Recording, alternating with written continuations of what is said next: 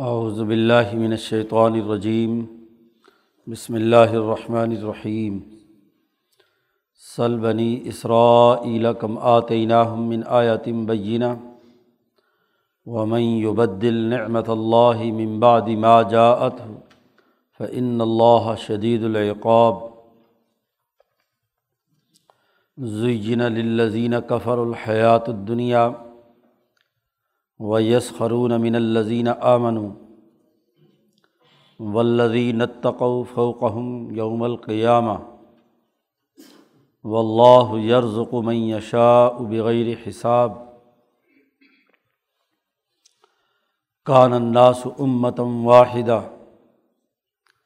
فَبَعَثَ اللَّهُ النَّبِیِّینَ مُبَشِّرِینَ وَمُنذِرِینَ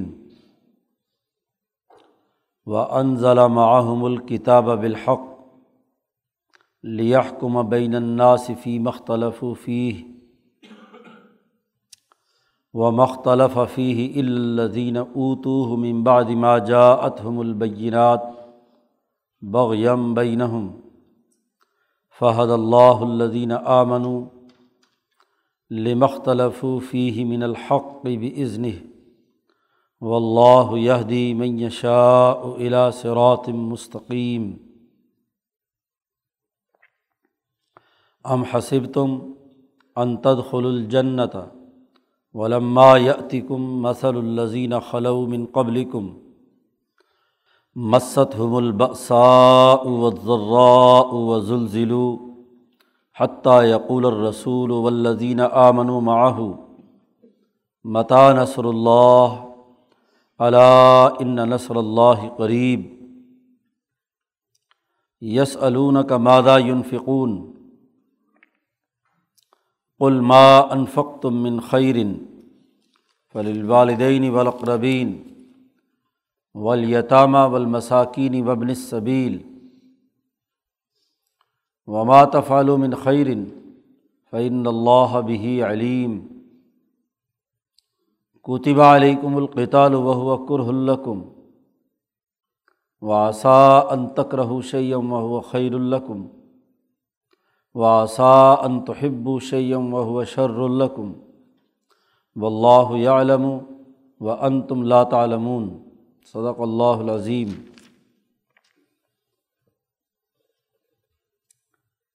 اس سورۃ مبارکہ میں پہلے بنی اسرائیل کی خرابیاں اور کمزوریاں بیان کی گئی تھیں، اور یہ بات واضح کی گئی تھی کہ اللہ نے ان پر بہت انعامات کیے، حکمرانی بھی دی اور نبوت بھی دی۔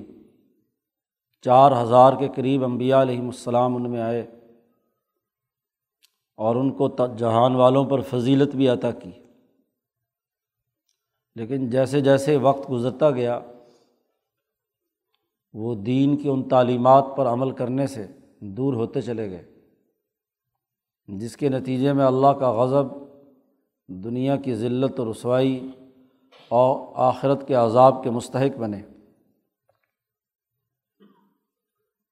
بنی اسرائیل کے تذکرے کے بعد قرآن حکیم نے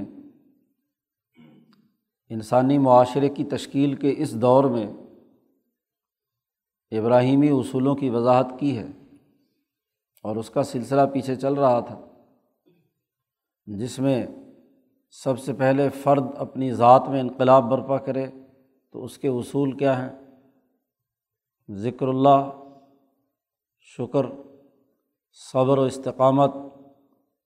نماز اور تعظیم شاعر اللہ، رزق حلال کا نظام بنانا، اور پھر اپنے مال کو انسانیت پر خرچ کرنا وغیرہ وغیرہ، پیچھے اصول بیان کیے گئے۔ روزے کے قوانین، کاروبار اور لین دین اور تجارت کے ضوابط، جہاد و قتال کے احکامات، اور پھر اس کی مشق کے لیے حج کا طریقہ کار، وہ پیچھے اب تک مکمل ہو چکا۔ پھر کل گزشتہ رکوع میں حج کے جو نتائج ہیں ان پر گفتگو ہوئی کہ جو لوگ صدق دل کے ساتھ حج کی اس تمرین میں، مشق میں شریک رہے، درست طور پر حج کیا اللہ کی رضا کے لیے تو ان کے لیے انعامات ہیں، اور جن لوگوں نے بظاہر حج کیا ایمان کا دعویٰ اور اس کے اعمال کا دعویٰ کرتے ہیں لیکن سوسائٹی میں فساد مچاتے ہیں، یہلک الحرث والنسل، کھیتیوں اور آبادیوں کو تباہ و برباد کرتے ہیں، ان کے لیے سخت عذاب کا پیچھے تذکرہ آیا ہے۔ یہ تمام باتیں بیان کرنے کے بعد مسلمانوں سے یہ بات واضح کی جا رہی ہے کہ قانون اور ضابطہ یہ ہے کہ جس کے پاس صحیح کام کرنے کا علم آ جائے اور اس علم کے مطابق عمل کرنے کی طاقت بھی ہو، اللہ علم کا انعام دے دے اور عمل کرنے کی صلاحیت اور استعداد دے دے، اور پھر اس نعمت کی قدر نہ کی جائے، اس کو تبدیل کر دیا جائے، سچے علم کی جگہ پر جھوٹا علم، ناقص یا ادھورا علم اپنی قوم کو سکھانا، اور صحیح عملی مہارت کے بجائے سوسائٹی میں ناقص اور ادھورے کام کرنا، یہ اللہ کی نعمتوں کو بدلنا ہے، انعامات الہیہ کا انکار ہے۔ وہ شہنشاہ مطلق جس کی پوری کائنات پر حکمرانی ہے، وہ اگر علم و عقل اور عمل کی صلاحیت اور استعداد آپ کے اندر پیدا کرے اور علم عطا بھی کرے اور پھر اس کی ناشکری کر کے اس علم کا صحیح استعمال انسان دوستی کے لیے نہ کیا جائے تو یہ بہت بڑا جرم ہے، اس کی بڑی سخت سزا ہے۔ یہاں حضرت محمد مصطفیٰ صلی اللہ علیہ وسلم سے کہا جا رہا ہے، سل، آپ سوال کیجئے بنی اسرائیل سے، سل بنی اسرائیل کم آتیناہم من آیات بینہ، کتنے واضح اور کھلی نشانیاں اور آیات ہم نے ان کو عطا کی تھی، کتنی اعلیٰ درجے کی علمی صلاحیت اور استعداد دی تھی، ان کو جہان والوں پر فضیلت دی تھی، عمل کرنے کے لیے طاقت اور قوت اور مہارت دی تھی، نعمتوں کی بوچھاڑ ہم نے ان پر کی، اور اللہ کا یہ قانون اور ضابطہ ہے۔ حضور صلی اللہ علیہ وسلم اور ان کی امت پر یہ پچھلے انعامات کا ذکر کر کے پہلے بنی اسرائیل کا ذکر کیا اور پھر اب بنی اسماعیل کو یہ ساری ہدایات جہاد و قتال تک بیان کر دے کے بعد کہا کہ آپ ان بنی اسرائیل سے بھی پوچھیے کہ کتنے ہم نے ان کو انعامات دیے تھے۔ اب ضابطہ اور قاعدہ یہ ہے کہ وَمَن يُبَدِّلْ نِعْمَةَ اللَّهِ مِن بَعْدِ مَا جَاءَتْهُ، جس آدمی نے بھی اللہ کی نعمت کو بدل دیا، ذاتی خواہشات، گروہی اور طبقاتی مفادات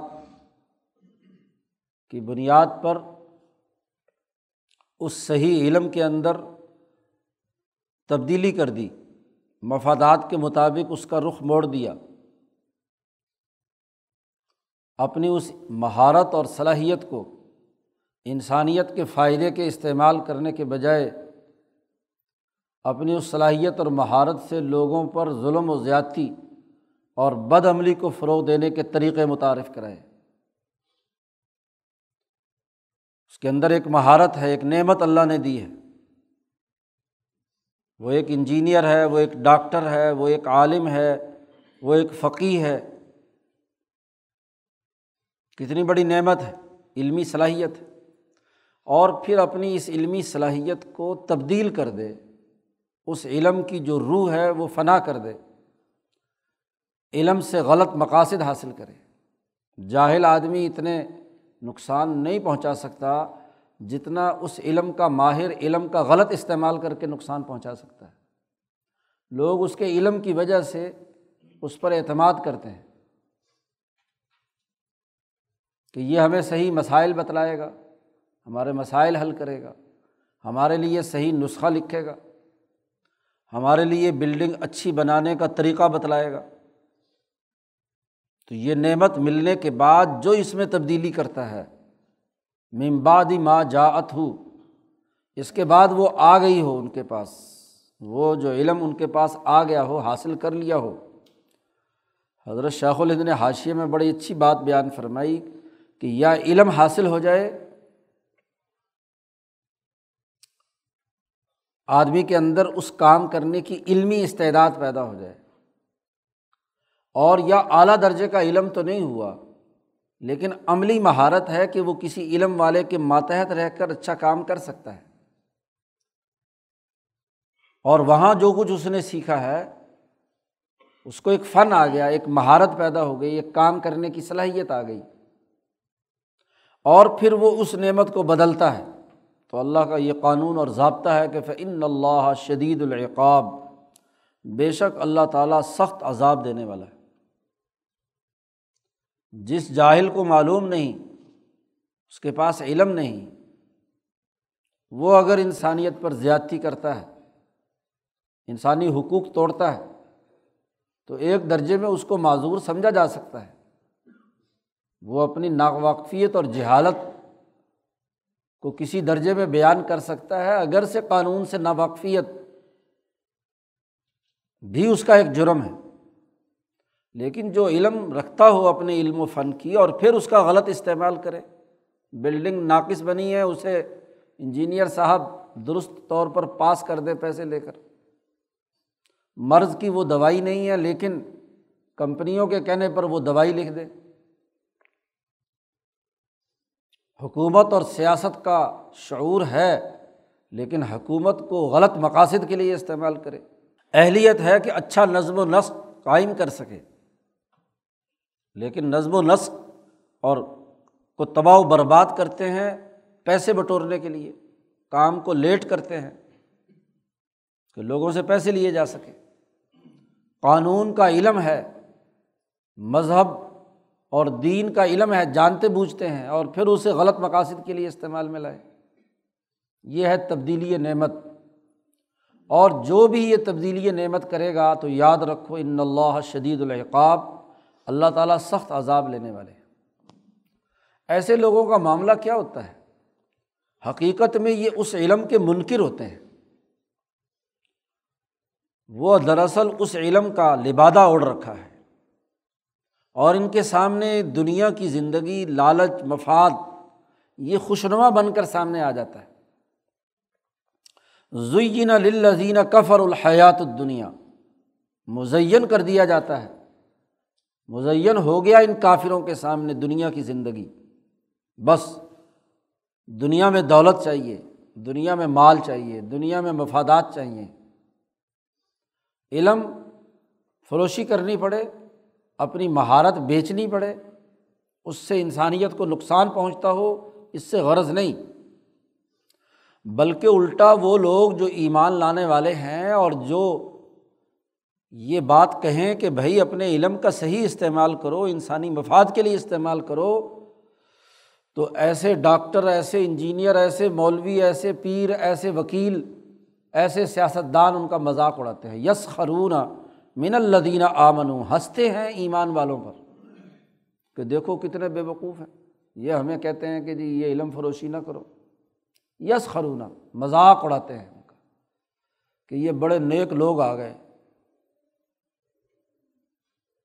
ہمیں درس دے رہے ہیں۔ بھائی ہم نے یہ علم بڑی مہارت سے سیکھا ہے، تو علم کا بدلہ نہ لیں، جیسے قارون نے اس سے پوچھا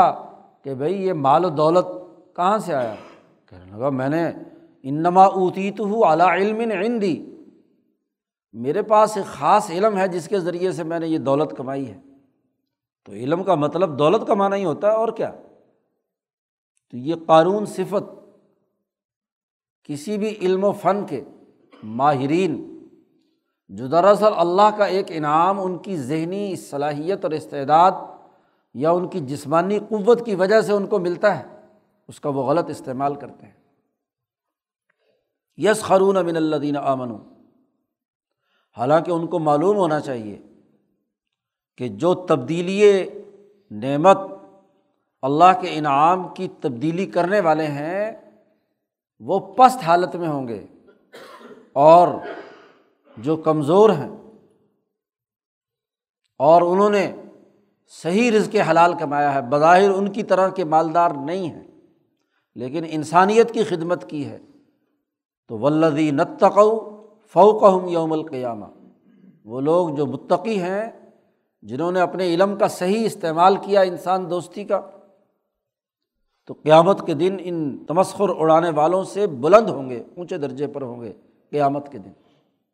نہ صرف قیامت کے دن بلکہ واللہ یرزق من یشاء بغیر حساب، اللہ تعالیٰ رزق دیتا ہے جس کو چاہتا ہے بغیر حساب کے۔ جب انہوں نے دنیا میں انسانی وقار بحال رکھا، اپنے علم کا دنیا میں انسانیت کو فائدہ پہنچایا،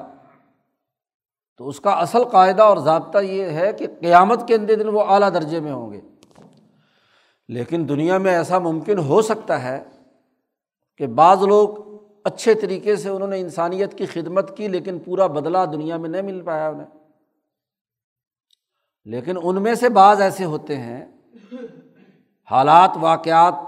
تکوینی نظام کے اسباب ایسے ہوتے ہیں کہ ان کو دنیا میں بھی اس کا بدلہ ملتا ہے، انعامات ملتے ہیں۔ اب جو لوگ اس دشمن کے خلاف لڑائی میں شہید ہو گئے تو ان کو دنیا میں تو کچھ نہیں ملا، جیسے عبد الرحمن ابن عوف رضی اللہ تعالیٰ عنہ کے سامنے کھانا آتا تھا تو رونے لگتے تھے، روتے روتے کھانا بھول جاتے تھے، کہتے تھے ہمارے وہ ساتھی بھی تھے جنہوں نے بڑی مصیبت میں زندگی بسر کی، ابتدائی دور میں بڑی مشقتیں برداشت کی دین کے لیے، لیکن ان کو ایک وقت کا پیٹ بھرا کھانا نہیں ملا اور وہ دنیا سے چلے گئے۔ اور ایک ہم ہیں کہ ہم آج زندہ ہیں اور ہمارے سامنے یہ بہت عمدہ کھانے آ رہے ہیں۔ جب ایک انقلابی جماعت عمل کرتی ہے صحیح طریقے سے، ایمان والی جماعت اپنے ایمانی تقاضوں سے اللہ کی دی ہوئی نعمتوں کو انسانیت کی خدمت کے لیے وقف کرتی ہے، تو محنت و مشقت کرنے والے لوگ اس میں کام آتے ہیں۔ جہاد میں شہید ہو گئے، مصیبتوں اور اذیتوں میں رہے، اور بسا اوقات دنیا میں ان کو پورا نفع نہیں ملا تھا اپنے کام کا۔ یہ من یشاء کا مطلب یہاں وہ لوگ ہیں جو صحیح کام کر رہے ہیں، اور پھر صحیح کام کرنے والی جماعت میں سے دنیا میں ان کے لیے کسی کو مل گیا اور کسی کو نہیں ملا۔ یہ شاہ کا تعلق تکوینی امور سے ہے کہ یہاں کے نظام کی وجہ سے، اسباب کی وجہ سے بعض لوگ دنیا میں بھی فائدہ اٹھاتے ہیں اور آخرت میں بھی، اور بعض مجاہدانہ زندگی بسر کرتے ہوئے اپنی جان ہتھیلی پر رکھ کر قربان کر کے چلے گئے، تو دنیا میں تو انہوں نے فائدہ نہیں اٹھایا۔ مشیت کا یہ مطلب نہیں ہے کہ کفر بھی کریں، مذاق بھی اڑائیں، ہاں جی دنیا بھر کے تمام فساد بھی مچائیں، اور پھر اس کو بھی اللہ تعالیٰ چاہے تو رزق دے دے، کیونکہ سیاق و سباق اس آیت مبارکہ کا معنی متعین کرتا ہے۔ دنیا کا کوئی قانون ان لمیٹڈ نہیں ہوتا، باقی قوانین کے ضمن میں اور اس کے سیاق و سباق کے ساتھ ہی کسی قانونی شق کو پڑھا جاتا ہے۔ یہاں عجیب بات ہے، آیت آگے پیچھے سے کاٹ کے درمیان میں سے نکال کر اپنا مطلب نکال لیتے ہیں، جس کا جی چاہے جو مرضی کرے، کوئی قانون اور ضابطہ نہیں ہے۔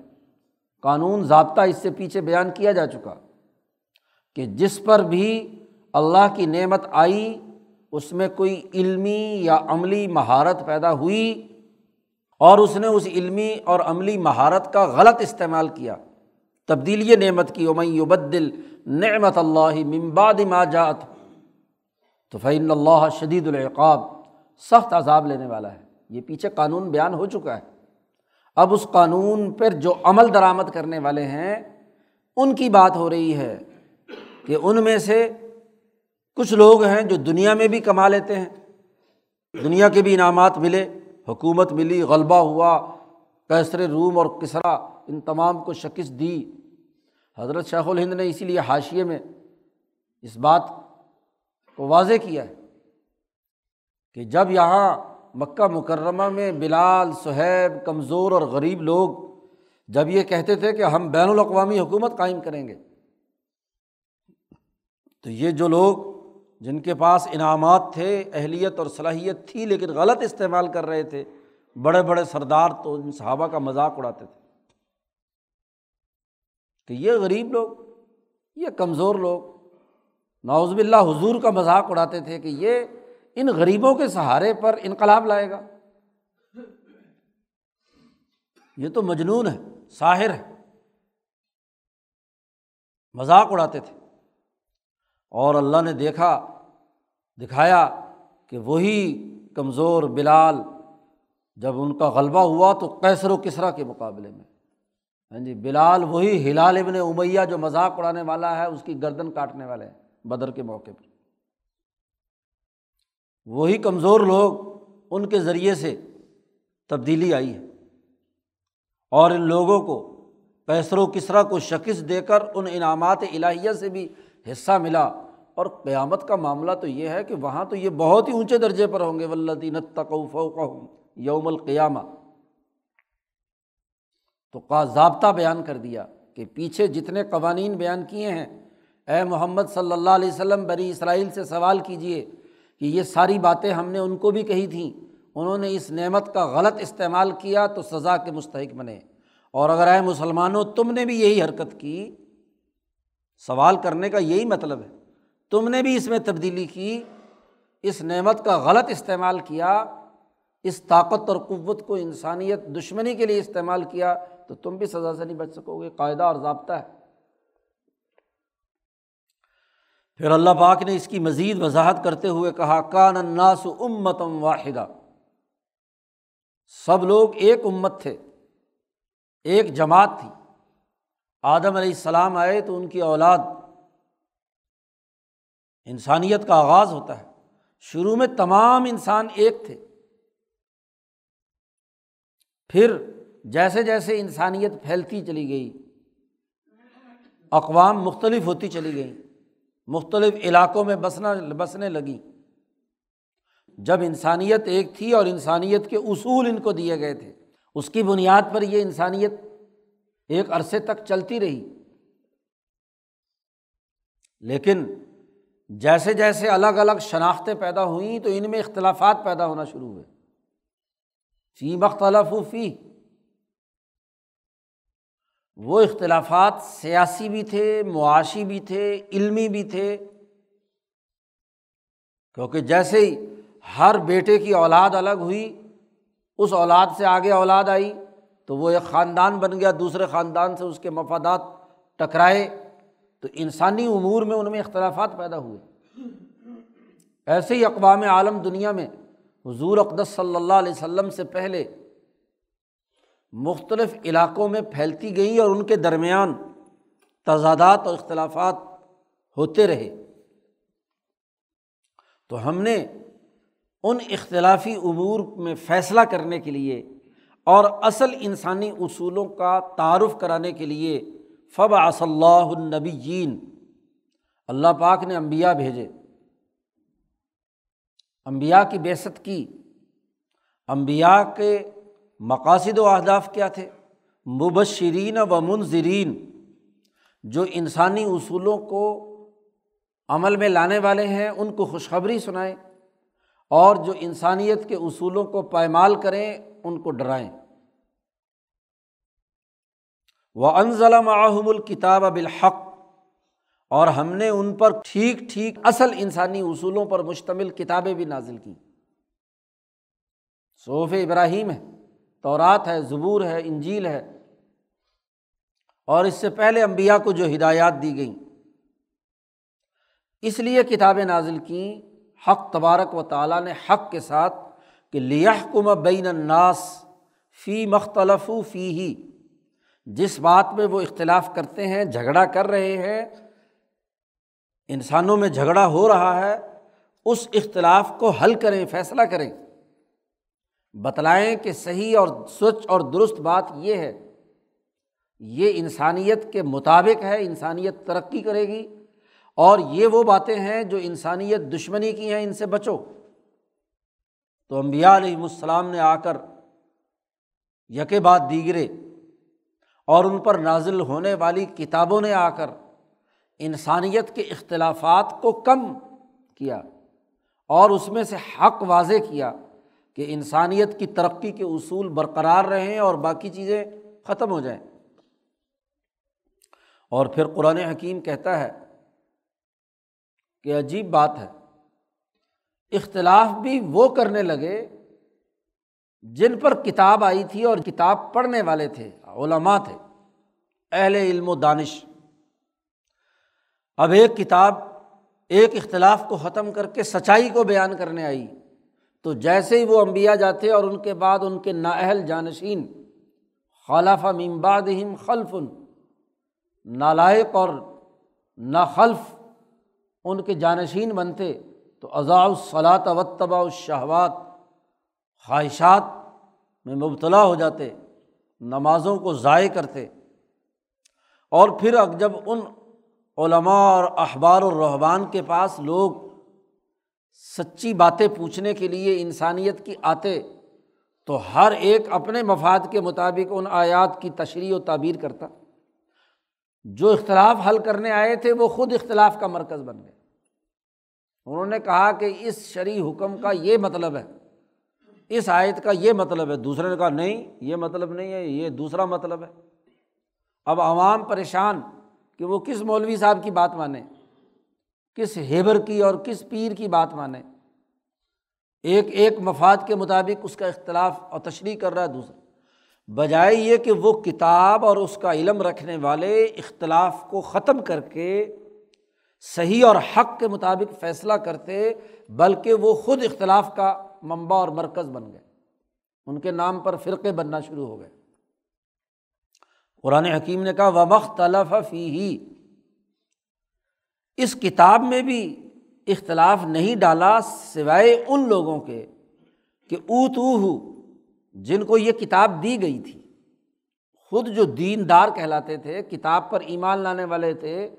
خود انہوں نے اس کتاب کے اندر اختلاف پیدا کر دیا۔ من بعد ما جاءتهم البینات، اس کے بعد کہ ان کے پاس واضح اور روشن دلائل آ چکے تھے، بڑی واضح آیات تھی تورات کی، انجیل کی، زبور کی،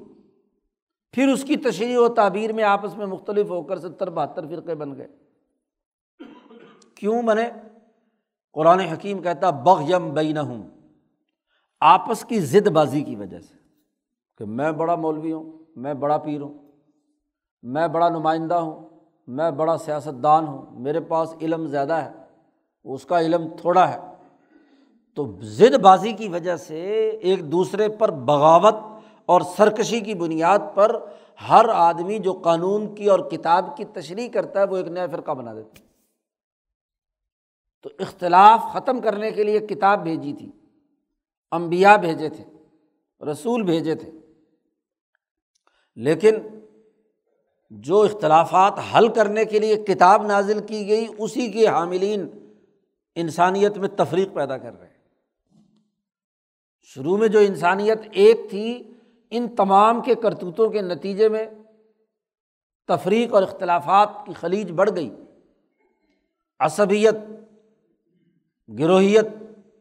طبقاتیت، مفاد پرستی، اس کی بنیاد پر گروپ بن گئے، عنوان مذہب کا بنایا گیا، لیکن دراصل ہر ایک سرمایہ پرستی کے چکر میں تھا، دولت کمانا چاہتا تھا۔ اگر وہ دوسرے مولوی صاحب کی رائے سے اتفاق کر لے کہ دین کا مسئلہ یہی ہے، تو اس کے مریدین بھاگ جائیں گے، تو پیسے کہاں سے ملیں گے، اس کو دولت کہاں سے ملے گی۔ یہ قرآن حکیم نے نقشہ کھینچا ہے نبی اکرم صلی اللہ علیہ وسلم کی آمد سے پہلے کا، اور پھر فرمایا فَهَدَ اللَّهُ الَّذِينَ آمَنُوا، اب اللہ نے ہدایت دی ہے ان مسلمانوں کو۔ قرآن حکیم محمد مصطفیٰ صلی اللہ علیہ وسلم پر نازل کیا، اور اس کے ذریعے سے اس سچی جماعت کو، جو ایمان والی صحابہ کی مخلص جماعت ہے، اس کو ہم نے یہ قوانین اور ضابطے بتلائے۔ لما اختلفوا فیہ من الحق، کہ اس سے پہلے جتنے گروہیتیں اور فرقہ واریتیں پیدا ہو چکی ہیں، انسانیت تقسیم در تقسیم ہو چکی ہے، انسانیت کے لیے جو علوم پہلے نازل کیے گئے تھے وہ ایک بہتے ہوئے دریا کے بجائے چھوٹے چھوٹے گڑھے بن گئے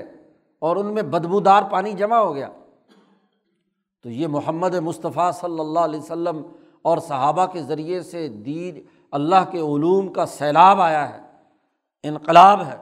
جو ان چھوٹے چھوٹے گھڑوں کو بھر کر انسانیت کے اصولوں کو دنیا میں غالب کرنے کے لیے کام کرے گا۔ اور بِإِذْنِهِ ہی، اللہ کی اجازت اور حکم سے، یہ اللہ نے حکم دیا ہے، یہ کتاب بھی نازل ہوئی، محمد مصطفیٰ صلی اللہ علیہ وسلم کو بھی بھیجا گیا۔ مولانا سندھی کہتے ہیں کہ حضیرت القدس سے بِإِذْنِهِ ہی کا مطلب یعنی ایسا اذن جو حضیرت القدس میں نافذ ہوا، نازل ہوا، اور دنیا میں اب اس کے غلبے کا نظام قائم ہونا ہے۔ اور جب اللہ کے حکم سے، شہنشاہ مطلق کے حکم سے یہ انقلاب کا پروگرام آیا ہے تو یہ نافذ العمل بھی ہوگا، اس کی خلاف ورزی نہیں ہو سکتی۔ یہی جماعت اب دنیا میں غلبہ حاصل کرے گی۔ باقی رہی یہ بات کہ تم یہودیوں اور نصرانیوں کو مخاطب کر کے کہا کہ تم یہ کہو کہ اللہ میاں نے یہ علم ہمیں کیوں نہیں دیا، وہ انتظار میں بیٹھے ہوئے تھے کہ ہمارے میں آخری نبی آئے گا۔ تو اس کا جواب یہ ہے کہ واللہ یہدی من یشاء الی صراط مستقیم، اللہ تعالیٰ جسے ہدایت چاہتا ہے سیدھا راستہ، ہدایت کا راستہ اس کو دیتا ہے۔ تم اللہ کے اختیار پہ قدغن لگانے والے کون ہو؟ تم کیسے یہ مطالبہ کر سکتے ہو کہ یہ قرآن طائف اور مکہ کے بڑے سرمایہ دار پر کیوں نازل نہیں ہوا، یہ ایک غریب اور یتیم محمد صلی اللہ علیہ وسلم پر کیوں ہوا؟ ان کے بڑے بڑے رجل عظیم، بڑے بڑے لوگ سرمایہ دار تھے، حکمران تھے، ان پر کیوں نہیں نازل ہوا؟ تو تم کون ہوتے ہو؟ حکمران کے اختیارات پر قدغن لگانے والے، اللہ کے اختیار پر، اللہ کی مرضی جس کو چاہ دے، لیکن یہ چاہنا بھی صلاحیت اور استعداد کی بنیاد پر ہے۔ تمہارے کرتوت تو پیچھے چار ہزار سال سے دیکھ لیے کہ تمہیں جب بھی ہدایات دی تم نے انبیاء کو قتل کیا، ان کی مخالفت کی، سرمایہ پرستی تمہارے اندر ہوئی، اختلافات پیدا کیے، انسانیت کو تقسیم کیا۔ تو اب تمہیں ہم کیسے، تم پر کیسے اعتماد کر سکتے ہیں کہ تمہیں بین الاقوامی پروگرام یا قرآن تمہیں عنایت کریں؟ اب ہم بنی اسرائیل کو نہیں دیا، ہم نے ہم نے بنی اسماعیل میں محمد مصطفیٰ صلی اللہ علیہ وسلم اور مکہ کے صحابہ اکرام اور ان لوگوں کو یہ انعام دیا ہے، تو ہماری مرضی جس کو دے، لیکن یہ مرضی اسی استعداد اور صلاحیت کی بنیاد پر ہے کہ آپ صلی اللہ علیہ وسلم اور آپ کی جماعت نے یہ تبدیلی پیدا کی الی صراط مستقیم۔ لازمی اور ضروری ہے کہ اب ملت حنیفیہ قائم ہوگی بنی اسماعیل کے تقاضے سے۔ اب یہ اختلاف حل کرنے کے لیے آیا ہے یہ جماعت، تو صحابہ کی جماعت کا روب اور دبدبہ اور اس کے غلبے کی حالت قرآن حکیم یہاں واضح کر رہا ہے کہ یہ پیچھے حج کے امور میں، تمام تربیتی امور میں یہ اعلیٰ درجے کے نتائج دے چکی ہے، اور ایک ہزار سال تک اس کا نتیجہ ظاہر ہوا ہے۔ اور پھر جیسے حضور نے فرمایا تھا کہ لَتَتَّبِعُنَّ سُنَنَ مَنْ قَانَ قَبْلَكُمْ، کہ تم بھی ضرور یہودیوں کے نقش قدم پر چلو گے۔ جب تک قرآن کے ان اعلیٰ اصولوں اور اخلاق پر تمہاری اجتماعیت رہے گی، اور وہ قریباً ایک ہزار سال تک رہی، تو تمہارا غلبہ رہا۔ لیکن جب تم بھی جو اختلاف حل کرنے آئے تھے، انسانیت کے مسائل حل کرنے آئے تھے، وہ ٹکڑوں میں بٹ کر فرقوں کے اندر آ جائیں،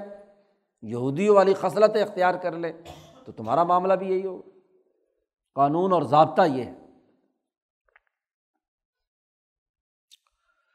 قرآن حکیم نے آگے اس بات کو بھی واضح کیا ہے کہ جو جماعت دنیا میں انسانیت مسائل حل کرنے کے لیے آئی ہے، وہ اس کا امتحان لیا جاتا ہے، وہ مشقت میں مبتلا ہوتی ہے، کیونکہ یہ جو انسانیت دشمن سرمایہ پرست مذہبی گروہیتیں، یہ بدبودار گڑوں کے پانی پیدا ہو چکے ہیں، یہ اتنی آسانی سے اپنے مفادات کو قربان نہیں کریں گے۔ اس کے لیے تمہیں جہاد و قتال، جدوجہد کا راستہ اختیار کرنا ہوگا، اور یہ بات تمہارے لیے صرف خاص نہیں، تم سے پہلے انبیاء جو گزرے، جو اختلافات حل کرنے آئے تھے، انسانی مسائل حل کرنے آئے تھے، وہ بھی ان تمام تکلیفوں اور مصیبتوں سے گزرے ہیں، حتیٰ کہ وہ انبیاء، ان میں سے بعض کو شہید کیا گیا، بعض کا انکار کیا گیا، بعض کا مذاق اڑایا گیا، بعض کی توہین و تذلیل کی گئی، بعض کامیاب ہوئے اور بعض بظاہر کامیاب نہیں ہوئے۔ تو جو امتحانات پہلے ہوئے ہیں، اب تمہیں اگر یہ پروگرام اعلیٰ ترین دیا گیا ہے مسلمانوں، تو تم یہ سمجھتے ہو ام حسبتم ان تدخلوا الجنۃ، کیا تمہارا گمان یہ ہے کہ تم جنت میں داخل ہو جاؤ گے اس لیے کہ بس تمہارے اندر نبوت آ گئی، ایمان آ گیا، قرآن آ گیا؟ وَلَمَّا يَأْتِكُمْ مَثَلُ الَّذِينَ خَلَوْا مِن قَبْلِكُمْ، تمہارا خیال یہ ہو کہ تم جنت میں مفت میں داخل ہو جاؤ گے، اور جیسے گزشتہ قوموں کے سچے انبیاء پر جو مصیبتیں آئی تھیں وہ تمہیں نہیں آئیں گی، ایسا نہیں ہے۔ یہ مشقتوں سے بھرا راستہ ہے۔ انسانیت کی خدمت کا قومی اور بین الاقوامی انقلاب برپا کرنا کوئی بچوں کا کھیل نہیں، آسان بات نہیں، یہ میٹھا حلوہ نہیں کہ کھاؤ اور بس معاملہ ختم۔ اس کے لیے آزمائشیں آتی ہیں، مصیبتیں برداشت کرنی پڑتی ہیں۔ وَلَمَّا يَأْتِكُمْ، ابھی تو تمہارے پاس وہ مصیبت نہیں آئی جتنی مصیبتیں تم سے پہلے لوگوں پر آئی تھیں، وہ تو تمہیں ابھی تک ملی نہیں۔ حضور اقدس صلی اللہ علیہ وسلم خانہ کعبہ کے سائے میں بیٹھے تھے، بلال، صہیب، یہ کمزور صحابہ حضور کے ساتھ بیٹھے ہوئے، تو چونکہ ناطقہ بند کر رکھا تھا قریشی سرداروں نے، ان کا کھانا پینا، اذیت، تکلیف، مذاق، تمسخر، تو بڑی تکلیف میں تھے، تو حضور حوصلہ دیتے کہ کوئی نہیں، یہ وقت گزر جائے گا، صبر و استقامت کا مظاہرہ کرو، جی صبر کے ساتھ اپنا کام کرتے رہو۔ تو ایک صحابی نے کہا کہ اتنی مصیبتیں برداشت کر لی، اتنا کچھ ہو گیا، تو کب آئے گی یہ ہاں جی جو مدد ہے ہماری؟ تو حضور صلی اللہ علیہ وسلم نے فرمایا کہ ابھی تو تم پر وہ کیفیت نہیں ہوئی، تمہارے سے پہلے لوگوں کو کی تو چمڑیاں ادھیڑی گئیں، کھال اتاری گئی، لوہے کا کنگا پورے جسم پر پھیر کر ان کی جلدیں اتار دی گئی، ان کے چمڑے ادھیڑ لیے گئے، ان کو پھانسیوں پہ لٹکایا گیا، ان کی گردنیں کاٹ دی گئیں، انبیاء کی کی حواریین تو بعد کی بات، تو کتنی مصیبتیں آئی ہیں، ابھی تو تم پر کچھ نہیں، ابھی تو یہ ظاہری تکلیفیں کچھ تمہارے سامنے ہیں۔ تو وہی قرآن نے بیان کیا کہ کیا تمہارا گمان ہے کہ تم جنت میں داخل ہو جاؤ گے اور تم پر وہ آزمائشیں ابھی تک نہیں آئیں جو تم سے پہلے لوگوں پر آئی تھیں؟ کیا آئی تھیں ان پر؟ قرآن نے اس کا بھی نقشہ کھینچا، مَسَّتْهُمُ الْبَأْسَاءُ وَالضَّرَّاءُ وَزُلْزِلُوا، پہنچی تھی ان کو بڑی سختی، بأسا والضراء، بھوک اور پیاس برداشت کرنا یا معاشی نقصانات برداشت کرنا، یہ سختی ہے کہ کھانے پینے کو کچھ نہیں، اور والضراء وہ تکلیفیں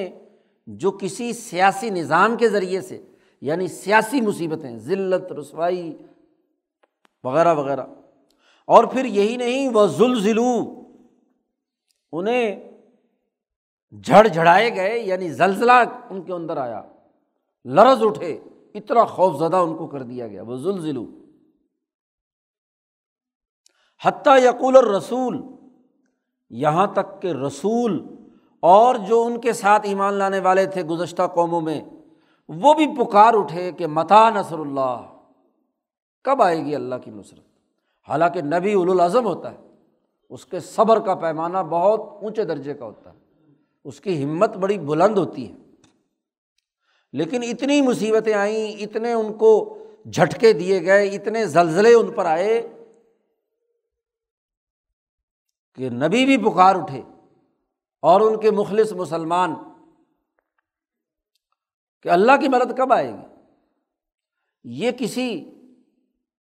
انکار کی بنیاد پر نہیں، بشری تقاضے سے انسانی جسم مصیبت ایک حد تک برداشت کر سکتا ہے، تو بشری تقاضے سے، اللہ کے حکم کے انکار کے نقطہ نظر سے نہیں، بلکہ اصل میں کیا ہے، مصیبت جو بشری تقاضے سے انسان برداشت کرتا ہے وہ انتہا درجے پر پہنچی، اضطرار میں، مجبوری کی حالت میں وہ پکار اٹھے متیٰ نصر اللہ۔ قرآن نے دوسری جگہ پر کہا ہے کہ حتیٰ اذا استیأس الرسل وظنوا انہم قد کذبوا، یہاں تک کہ رسولوں پر بھی مایوسی آ گئی اور وہ یہ گمان کرنے لگے کہ کذبوا، کہ وہ جھٹلا دیے گئے، اللہ نے جو ان سے وعدہ کیا تھا کہ تمہاری مدد آئے گی تو وہ ان کا وعدہ، لوگ مذاق اڑاتے کہ یہ نبی کہتا تھا کہ جی میری مدد اللہ کی طرف سے آئے گی، لیکن کہاں مدد آئی ہے؟ کفار اور مذاق اڑانے والے انبیاء کا مذاق اڑاتے ہیں۔ تو رسول بھی پکار اٹھے، استیأسا یہ اضطراری مایوسی ہے، قلب تو مطمئن ہے اللہ کے وعدے پر، لیکن جسم اور اس کی بہیمیت وہ ایسی حالت کے اندر طاری ہو گئی، ایسی حالت ان پر پہنچ گئی کہ انہوں نے سمجھ لیا کہ پتہ نہیں اب آئے گی نہیں آئے گی، کذبوا، جھٹلا دیے گئے۔ تو جاءہم نصرنا، اس وقت مدد آتی ہے جب مکمل امتحان یہ کہاں تک جا سکتا ہے، آخری نقطے تک جتنا بھی امتحان ہو سکتا ہے اس کی بشری نقطہ نظر سے، وہاں پہنچنے کے بعد مدد آتی ہے۔ یہ نہیں ہے کہ دو چار کام اچھے کر کے اور دو چار ہاں جی اچھے لیکچر دے کے دو چار بندے افراد تیار کر کے کہا جائے بس جی اب ہمارا انقلاب آ گیا، ہم حکومت ملنے والی ہے، ایسا نہیں ہے۔ انبیاء نے بھی یہ کہا متیٰ نصر اللہ، کب اللہ کی مدد آئے گی؟ اور جب یہ حالت انتہا تک پہنچتی ہے تو وہاں اللہ نے پکار کر کہا الا ان نصر اللہ قریب، اللہ کی مدد بالکل قریب ہے، اللہ کی مدد قریب ہے۔ اور اللہ کی مدد دوسری جگہ پر اللہ نے کہا جاءہم نصرنا، ہماری مدد ان کے آ گئی، وہ مایوسی کے بادل چھٹ گئے، وہ جو تکذیب کی وہم اور گمان تھا، ظنوا کہا ہے نا، گمان کر لیا، خیال کر لیا، یقین کی بات نہیں ہے، تو اس کی وجہ سے کیا ہے، اسی وقت اللہ کی مدد آئی۔ مولانا سندھی کہتے ہیں یہ آیت اس قانون کو بیان کرنے کے لیے ہے کہ مسلمان قومی درجے کی حکومت اور بین الاقوامی درجے کی حکومت اس وقت تک حاصل نہیں کر سکتے جب تک کہ اپنی تنظیمی طاقت اور قوت کو مضبوط نہ بنائیں۔ مصیبتیں آئیں، مشقتیں آئیں، بأسا، ذرا اور زلزلو، انہیں جھڑجھڑایا جائے، تو جب تک کسی تنظیم کا امتحان اس اعلیٰ درجے پر نہیں ہوتا وہ کبھی اپنا حکومتی نظام قائم نہیں کر سکتا، ڈسپلن اس کا مضبوط نہیں ہوتا۔ اور یہ سارا کام دشمنوں سے مقابلہ اور مقاتلات کے بغیر نہیں ہو سکتا، جنگوں کے بغیر نہیں ہو سکتا، کیوں؟ جن کے مفادات وابستہ ہیں وہ کبھی بھی اس مفاد کو چھوڑنے کے لیے تیار نہیں ہوتے، تو ان کا مقابلہ کرنا پڑے گا۔ اسی کو امام شاہ ولی اللہ دہلوی نے ارتفاقات کی بحث کے آخر میں کہا کہ جو بھی رائے کلی یا اجتماعی مفاد کی سوچ رکھنے والے ہیں ان پر واجب ہے کہ وہ اس کے غلبے کے لیے کام کریں، اور فَرُبَمَا لَمْ يُمْكِنْ إِلَّا بِمُقَاتَلَاتٍ وَمُخَاصَمَاتٍ، اور بسا اوقات یہ کام ممکن نہیں ہوتا جب تک کہ دشمن سے قتال اور دشمن کے خلاف مزاحمت اور اس کے مقابلے کی تنظیم نہ پیدا کی۔ تو چونکہ آگے قتال کا ذکر آ رہا ہے تو اس سے پہلے بنیادی قانون بیان کیا کہ جنت میں مفت کا داخلہ نہیں ہے، امتحان ہوگا کہ تم واقعی انسانیت کے لیے مخلص ہو اور انسانیت کے جو انسانیت کے دشمن ہیں ان سے مقابلہ اور اپنی جان ہتھیلی پر رکھ کر موت قبول کرنے کی تمہارے اندر استعداد ہے تو پھر نتیجہ ہوگا۔ اس لیے مولانا سندھی نے صورت تغابن میں واضح کیا ہے کہ جو قوم موت قبول کرنے کی اہلیت نہیں رکھتی، موت کی قبولیت کی تمنا نہیں کر سکتی، وہ کبھی بھی اپنے مشن اور اپنے نظریے میں کامیاب نہیں ہو سکتی۔ تو مصیبت اور مشقت برداشت کرنا یہ لازمی اور ضروری۔ اب یہ جو امتحانات ہیں، بأسا، ذرہ اور زلزلو، ایک معاشی امتحان ہے اور ایک جانی امتحان ہے، مال کا امتحان ہے۔ اور تو جہاں پیچھے ذکر کیا گیا تھا کہ اس جہاد و قتال کے لیے ایک تو سب سے پہلے مالی تعاون کی ضرورت ہے، انفقوا فی سبیل اللہ ولا تلقوا بأیدیکم الی التہلکہ، مال خرچ کرو۔ تو صحابہ نے سوال کیا حضور سے کہ یسألونک ماذا ینفقون، آپ سے یہ پوچھتے ہیں کہ ہم کیا اور کتنا خرچ کریں اور کہاں خرچ کریں۔ تو اب اس کا جواب دیا گیا، قل ما انفقتم من خیر، جو کچھ بھی تم اپنے مال میں سے خرچ کرو۔ تو اس کی ایک ترتیب بتلائی گئی، جہاد کے راستے میں، جدوجہد کے راستے میں تمہارے پاس مال ہے تو گھر میں والدین اور جو رشتہ دار جن کے فرائض تمہارے ذمہ ہیں ان کے لیے خرچے پانی کا بندوبست کرو، تاکہ تم اگر قتال کے میدان میں جا رہے ہو، دشمن کے مقابلے میں جا رہے تو پیچھے آپ کے گھر کا انتظام ہونا چاہیے۔ سب سے پہلے کہا فللوالدین، والدین کے لیے، والاقربین، رشتہ دار جو کمزور ہیں ان کے لیے، پیچھے بھی اس کے تفصیلی مصارف آ چکے ہیں، والیتامہ، سوسائٹی کے یتیم اور کمزور لوگ، والمساکین، ٹوٹے ہوئے لوگ، محنت و مشقت۔ یتیم تو وہ ہے جو خود کما نہیں سکتا، کسی پر تھا اور وہ فوت ہو گیا۔ مسکین وہ ہے کہ کماتا تو ہے لیکن اس کی کمائی اس کی ضروریات پوری نہیں کرتی، ٹوٹا ٹوٹ گیا۔ مسکنت کہتے ہیں کسی چیز کے ٹوٹ جانے کو، تو اس مسکین کو، وابن السبیل، اور جو مسافر ہیں ان پر خرچ کرو۔ تو مال ان پر خرچ کرو اور اپنی جدوجہد اور کوشش اپنے جہادی تربیت کے لیے جو مال کی ضرورت ہے وہ خرچ کرو۔ وما تفعلوا من خیر، جو بھی کچھ تم بھلائی سے نیکی کا کام کرو گے، کسی کے پاس مال نہیں ہے اتنا کہ وہ سب پر خرچ کرے تو میٹھے دو بول والدین کے احترام میں، رشتہ داروں میں، یتیموں اور مسکینوں کے ساتھ، مسافروں کے ساتھ گفتگو میں، یا جتنا کچھ تھوڑا بہت ہے اس کو دینے میں جو بھی خرچ کرو گے، فإن اللہ بعلیم، اللہ تعالیٰ اسے جاننے والا ہے۔ تو مال کے خرچ کرنے کا سب سے پہلے قربانی دینے کا، خود تکلیف برداشت کر کے دوسروں کی ضرورت کو پورا کرنے کا کام، یہ پہلا امتحان ہے تمہارا نظم و ضبط اور تنظیمی عمل میں۔ اور دوسرا آگے یہ ہے امتحان کہ کتب علیکم القتال، تم پر قتال فرض کر دیا گیا ہے، لڑائی۔ انسانیت ان یتیموں، مسکینوں، محتاجوں، غریبوں کی مدد کے لیے ان پر ظلم کرنے والوں کے خلاف جہاد اور قتال تم پر فرض ہے، چونکہ قوانین اور ضابطے قومی اور بین الاقوامی سطح کی سوسائٹی کی تشکیل کے لیے ترتیب سے بیان کیے جا رہے ہیں۔ اجتماعیت متوسطہ جسے مولانا سندھی نے کہا، ارتفاقات کے تناظر میں اس کے اصول اور ضابطے بیان کر رہے ہیں۔ تو کسی قوم کی قومی تشکیل اس کے بغیر نہیں ہو سکتی کہ ان قوم اس قوم کے دشمنوں کے خلاف وہ قتال اس پر فرض نہ ہو۔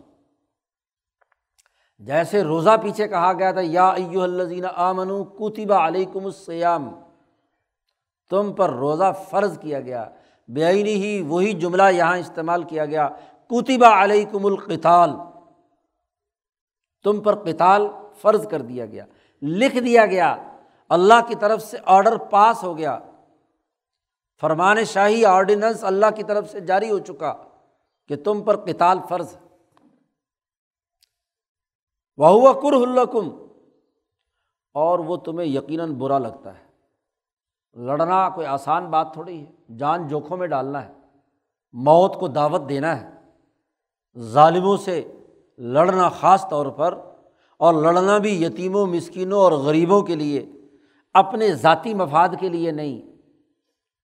ذاتی ہاں جی خود غرضی سے باہر نکل کر اجتماعی مقاصد کے لیے اپنی جان قربان کرنا طبعی اور بشری تقاضے سے تمہیں برا لگتا ہے، کرہ لکم۔ لیکن یاد رکھو وعسیٰ ان تکرہوا شیئا، شاید کہ تو کوئی کوئی چیز تمہیں بری لگے، وہو خیر لکم، حالانکہ وہ تمہارے لیے بہتر ہو۔ دنیا میں کون سی بہتری ایسی ہے جو اپنے آپ کو مشقت ڈالے بغیر حاصل ہوتی ہو؟ آدمی کسی چیز کو ناپسند کرتا ہے لیکن حقیقت میں وہ اس کے لیے کیا ہے؟ بہتر ہوتی ہے۔ اور وعسیٰ ان تحبوا شیئا وہو شر لکم،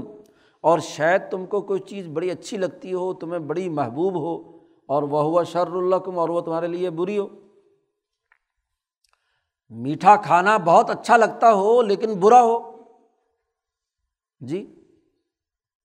تو آسانی نفس جو ہے، انسانی نفس انسانی، اس کی حیوانیت اور بہیمیت وہ اس کی پسندیدگی کو اختیار کرتی ہے، جبکہ روح کی جو اصل تقاضا ملکیت کا ہے وہ انسانیت کی بحالی ہے۔ تو انسانیت کی بحالی کے لیے اپنے جسم کو مشقت میں ڈالنا یہی خیر لکم، یہ تمہارے لیے بہتر ہے۔ واللہ یعلم وانتم لا تعلمون، اللہ جانتا ہے اور تم نہیں جانتے، کیوں کہ تمہارے علم کا تعلق حیوانی تقاضے سے آتا ہے، اور حیوانی تقاضے سے جو علم آئے گا وہ حیوانی اور بہیمی سہولتیں اور آسانیاں،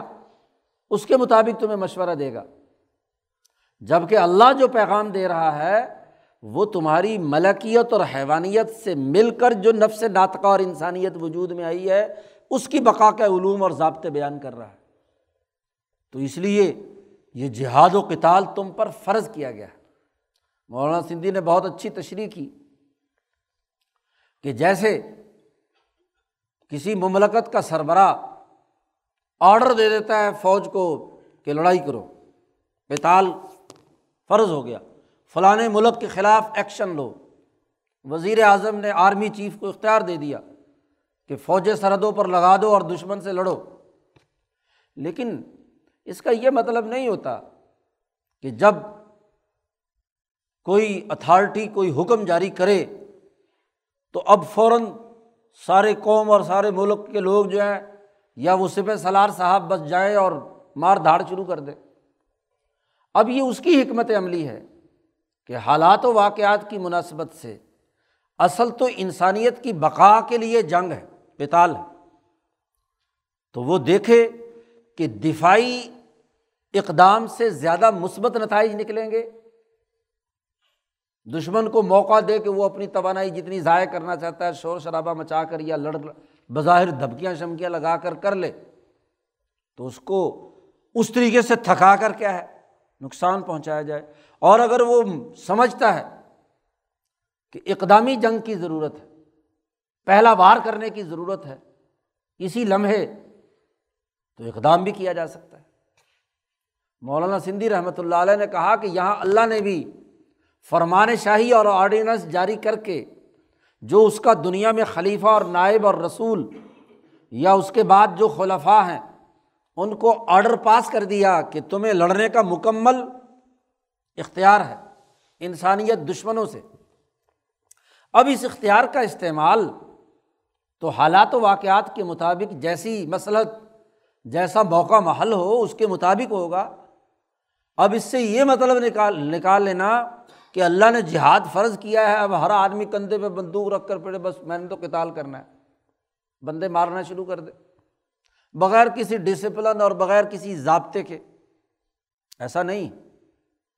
حضرت شیخ الہند نے حاشیے میں کہا کہ فقہاء نے اس کے لیے جتنی شرائط اور جتنے ضوابط اور قوانین بیان کیے ہیں ان کو سامنے رکھا جائے گا، اور وہ تمام وہ ہیں جو خود نبی اکرم صلی اللہ علیہ وسلم کی احادیث اور عمل سے ثابت ہے کہ قتال کی کیا شرائط ہے، کس وقت یہ قتال ہونا ہے، کون اس کا فیصلہ کرے گا۔ حکومت کی اتھارٹی وہ اس کا اعلان کرے گی وغیرہ وغیرہ۔ یہ پرائیویٹ جہاد اور قتال نہیں، یہ ویسے کتب علیکم الصیام کی طرح کا فریضہ نہیں، کتب علیکم القتال۔ اس کتاب اور فرضیت کا جو دائرہ کار ہے وہ خود نبی نے متعین کر دیا، یہ ان شرائط کے ساتھ ہے۔ تو احکام اور حکم جاری ہو گئے، جیسے اب روزے کا بھی حکم دیا گیا کتب علیکم الصیام، اب اس کا مطلب یہ کہ بس ہر وقت ہر دن روزے رکھتے رہو، اس کا بھی ایک سسٹم بنایا گیا اور بتلایا گیا کہ وہ گیارہ مہینوں میں سے ایک مہینہ ہے، اور اس مہینے میں بھی فلاں وقت سے شروع ہو کر فلاں وقت تک روزہ رکھنا، یہ صیام صوم کی تعریف بیان کی گئی، اس کے قاعدے اور ضابطے اور اس کا ایک سسٹم بنایا گیا۔ وہ بھی فریضہ ایسا نہیں ہے کہ بس روزے رکھو، بس ہر وقت روزے رکھو۔ بعض صحابہ نے اس کا یہ مطلب سمجھ لیا، جی عبداللہ ابن عمرو بن العاص جیسے اور لوگ جو ہیں مسلسل روزے، تو حضور صلی اللہ علیہ وسلم کو پتہ چلا تو حضور نے بڑی سختی سے منع کیا کہ ایسا نہیں کر سکتے تم، اس کو چھوڑو۔ حضرت نے فرمایا، یا تو حضور نے فرمایا ذرا ذرا مہینے کے تین روزے رکھا کرو، بس اس سے زیادہ نہیں۔ تیرہویں چودہویں پندرہویں کو چاند عروج پر ہوتا ہے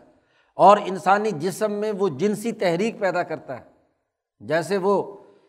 پانی کے اندر مد و جزر پیدا کرتا ہے، ایسے انسان کے وجود کے اوپر بھی اس چاند کے اثرات پڑتے ہیں، خواہشات ابھرتی ہیں۔ تو ان کو کنٹرول کرنے کے لیے ان تین دنوں میں کیا ہے، روزہ رکھو، ایام بیس جنہیں کہا جاتا ہے۔ نہیں ہفتے بعد ایک روزہ رکھ لو، نہیں تو ایک دن چھوڑ کر ایک دن، اور وہ بھی صوم داود۔ تو جیسے اس کے ڈسپلن اور قوانین اور ضابطے ہیں، ایسے ہی کتب علیکم القتال، تم پر قتال فرض کیا گیا ہے، اور اس قتال کا تقاضا ہے کہ اس کے جو ضابطے اور قاعدے ہیں اس کے مطابق عمل کیا جائے گا۔ پھر اس کی کچھ تفصیلات آگے اگلے رکوع میں یہاں بیان کی گئی ہیں۔ تو قتال ضابطوں کے تحت ہے، نظم و ضبط کے ساتھ ہے، ڈسپلن کے ساتھ ہے، حکومتی نظام کے ساتھ وابستہ ہے، اس سے ہٹ کر نہیں۔ اللہ تعالیٰ قرآن حکیم کو سمجھنے اور عمل کرنے کی توفیق عطا فرمائے۔ اللہم صلی اللہ علیہ وسلم۔